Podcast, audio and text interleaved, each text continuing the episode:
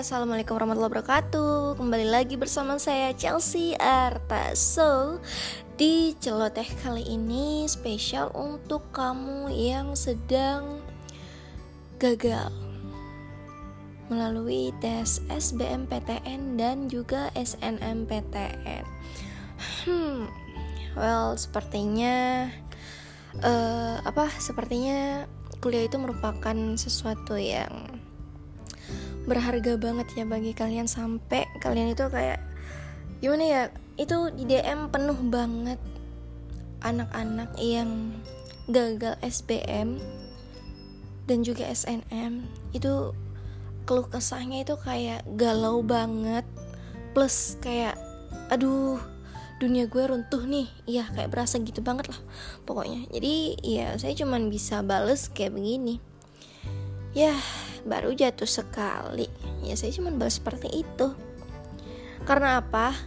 Karena faktanya saya bahkan jatuh berkali-kali. So ya begitulah. Uh, kalau seandainya respon saya begitu santai ya karena memang uh, saya sudah pernah melewati masa itu sebelumnya. So buat kamu yang gagal SBMPTN dan SNMPTN terus galau dan putus asa jangan jangan gelisah cuy. Karena masih ada ikhtiar lanjutnya. Yaitu kalian bisa coba dengan uh, tes mandiri gitu kan. Cuman ya resikonya mungkin uh, usahanya harus lebih keras lagi. Belajarnya harus uh, lebih keras lagi. Dan juga harus siap keluar modal lagi. Apalagi kalau seandainya tesnya itu uh, kudu beli tiket jauh-jauh dan sampai bela-belain berangkat jauh-jauh gitu. Jadi ya jangan sampai sia-siain. Itulah apa budget yang udah disiapkan.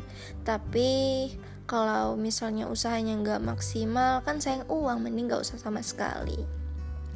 Tapi gini tapi gini gini gini gini. Denger deh dan gimana ya? Jalan menuju ke Roma itu nggak hanya satu. Jadi ya jangan pernah menjadikan kalimat tidak kuliah sama dengan tidak sukses. Yaitu tidak ya nggak kayak gitu cuy. Karena kalau seandainya kamu terikat dengan kalimat tidak kuliah sama dengan tidak sukses nanti alhasil kamu bakal kecewa stres terus berujung depresi. Itu yang paling parahnya. Dan depresi itu uh, titik terendahnya bisa sampai ke bunuh diri. Dan itu rasanya uh, kamu ngerasa berdosa sama diri sendiri ngerasa bersalah ngerasa marah sama diri sendiri nggak bisa nerima kenyataan yang udah terjadi sama kamu. So uh, saran dari aku santailah. Hidup kan uh, ya hidup memang cuma sekali. Tapi kan peluang ada berkali-kali. Doa aja semoga besok masih hidup gitu kan. Dan juga it's just a bad day not a bad life. Jadi you don't have to be so regret lah but yourself santai. Kan masih ada tahun depan gitu loh. Semoga aja umurnya panjang. Dan aku sebenarnya rada kurang setuju sih ya sama pemikiran eh kalau lu nggak kuliah lu nggak bakalan sukses. Kalau lu nggak kuliah lu nggak bakalan bisa dapat kerjaan. Yang nggak tentu juga sih cuy karena gini loh Kuliah itu bukan tolak ukur sebuah keberhasilan atau bahkan tolak ukur sebuah kesuksesan. Karena fakta di lapangan banyak toh yang tidak kuliah tetapi dia sukses. Contohnya bapak saya.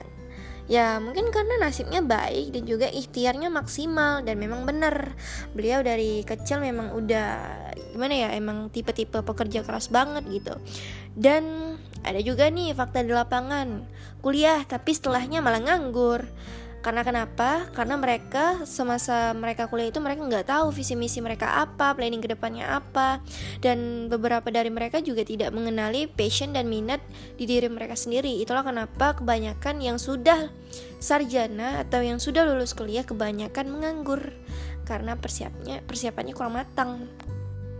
Kalau menurut pandangan saya pribadi, kuliah itu bukanlah prioritas melainkan Terkadang orang-orang menggunakannya sebagai ajang formalitas semata, kedua sebagai ajang belajar, dan ketiga sebagai ajang mencari sebuah relasi pertemanan atau ya relasi yang bertujuan untuk apa pun lah itu. Dan keempat merupakan ajang pendewasaan diri sebagai ajang pembentukan karakter juga bisa karena di kuliah itu beda banget sama SMA. Dan kebanyakan uh, mereka yang kuliah itu pemikirannya jauh lebih dewasa karena mereka dipaksa dan dituntut untuk berpikir kritis. Dan saya juga kurang setuju sama persepsi bahwa orang-orang yang tidak kuliah adalah orang-orang yang bodoh. Ya tidak juga. Boleh jadi mereka tidak kuliah karena uh, ada tuntutan lainnya dan boleh jadi juga mereka yang tidak kuliah karena tidak seberuntung kamu. Boleh jadi karena mereka uh, kurang dari segi ekonomi boleh jadi juga karena mereka ada hal lain yang mengharuskan mereka tidak begitu mementingkan kuliah. Karena kalau kita berbicara perkara belajar belajar itu bisa di mana aja. Tidak harus sekolah tidak harus di sekolah tidak harus di bangku kuliah. Begitu. So if you say that kalau seandainya kamu tidak kuliah berarti kamu tidak belajar. Oh salah besar saya tidak kuliah, nganggur 2 tahun, tapi bukan berarti saya tidak belajar. Saya belajar hampir tiap hari dan tidak harus di sekolah. Malahan, jangan salah sangka loh, orang-orang yang tidak kuliah boleh jadi pemikirannya jauh lebih maju dibandingkan orang-orang yang kuliah. Karena apa? Di saat orang yang kuliah, mereka pemikirannya hanya fokus di titik itu saja, hanya fokus pada eh, hal-hal uh, yang di jurusan mereka pelajarin aja. Tapi orang-orang yang tidak kuliah, kebanyakan mereka bisa berpikir jauh lebih luas karena apa? Tidak ada pembatas, tidak ada tembok pembatas di antara mereka di mana mereka tidak ada larangan untuk uh, tidak menjangkau ilmu yang lainnya. Ya, karena ya itu tadi. Karena adanya kebebasan berpikir tidak tidak ada pembatas antara kamu jurusan ini so kamu harus belajar ini ya tidak seperti itu. Sometimes orang-orang yang tidak kuliah justru pemikirannya jauh lebih unggul dan jauh lebih cerdas. Itu sih yang sering kali aku temuin. Dan bahkan jauh lebih maju. Karena apa? Mereka tidak terikat kepada satu aturan. Dan di saat kita tidak terikat pada satu aturan, biasanya kita jauh lebih bisa mengeksplorasi diri kita lebih dan lebih. Jadi gini loh, uh, kalau aku, aku merupakan orang yang tidak terlalu senang terikat dengan suatu aturan. Jadi aku sometimes uh, juga bandel terhadap aturan. Jadi aku paling gak suka diatur. Aku paling pembangkang dan aku tidak suka aturan dari zaman SMA. Kalau aku nggak mau belajar, ya nggak mau belajar. Kalau aku tidak suka sama pelajarannya, aku tidak keluar kelas, tapi aku tetap di dalam kelas tapi ya alternatifnya aku mungkin baca buku doang biar ada ilmu lain yang masuk kotak walaupun mungkin ilmu yang sedang uh, terjadi itu tidak aku dengarkan. Karena ya kalau aku nggak senang aku nggak bakalan dengerin. Dan kalau nggak senang juga ilmunya nggak bakalan masuk di otak gitu. Dan di waktu aku SMA aku ngerasa uh, peluang aku potensi aku tuh terbatas banget. Karena adanya aturan yang mengikat di diri aku. Contohnya aturan sekolah. Aku kayak ih apaan sih risih tahu jadi gini loh waktu SMA itu aku pernah punya bisnis. Bisnisnya ada tiga bisnis online. Nah yang bikin aku susah untuk berkembang dan meng mengeksplorasi diri aku lebih jauh itu karena adanya kegiatan lain selain bisnis yaitu sekolah. Itulah kenapa aku bilang di saat kita terikat sama aturan, kita justru menjadikan diri kita tidak bebas dalam berkembang.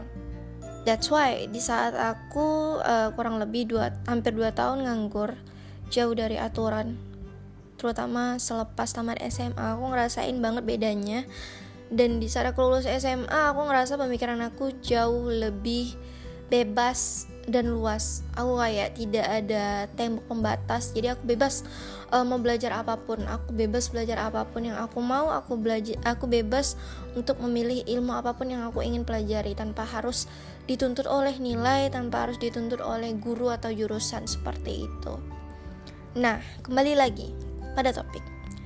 Uh, realita lainnya adalah beberapa orang memilih kuliah karena pertama alasannya ada yang kuliah demi gelar, kedua ada yang kuliah karena tuntutan orang tua.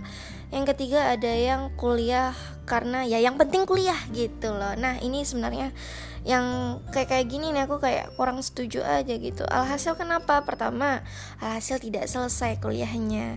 Kedua, ilmu dan skillnya nggak dapet. Jadi ya percuma aja kuliah bertahun-tahun tapi skillnya kosong, nggak bisa apa kayak yang nggak ada hasilnya gitu. Percuma kuliah bertahun-tahun tapi hasilnya nggak ada. Skillnya juga nggak bisa dipraktekin. Gitu ilmunya juga nggak dapet. Buang-buang uang iya. Karena itu tadi karena kita kuliahnya uh, dijalankan dengan hati yang tidak senang atau bahkan setengah hati ya alhasil proses yang tidak maksimal menghasilkan hasil yang beda. Gitu loh. Ya jadi sejauh ini saran dari aku kuliahlah di bidang yang kamu minati dan kamu juga harus tahu di mana kamu pantas untuk ditempatkan. Jadi misalnya kamu milih jurusan tertentu, carilah jurusan uh, misalnya kamu pilih jurusan tertentu gitu ya.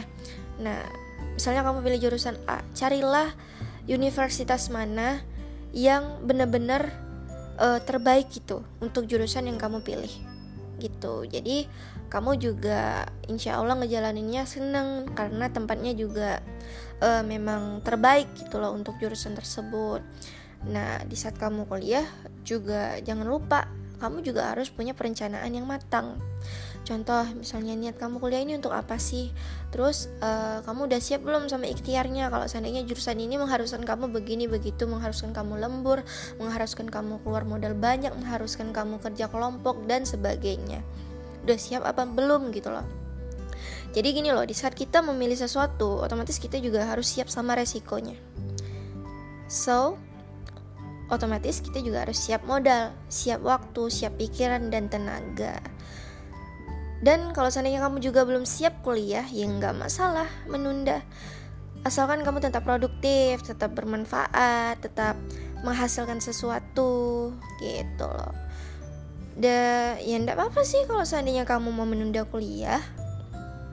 Barangkali kamu butuh uh, merefresh sedikit, merefresh sejenak pikiran kamu karena suntuk uh, tiga tahun kuliah kan kan lumayan tuh SMA, lumayan menguras otak.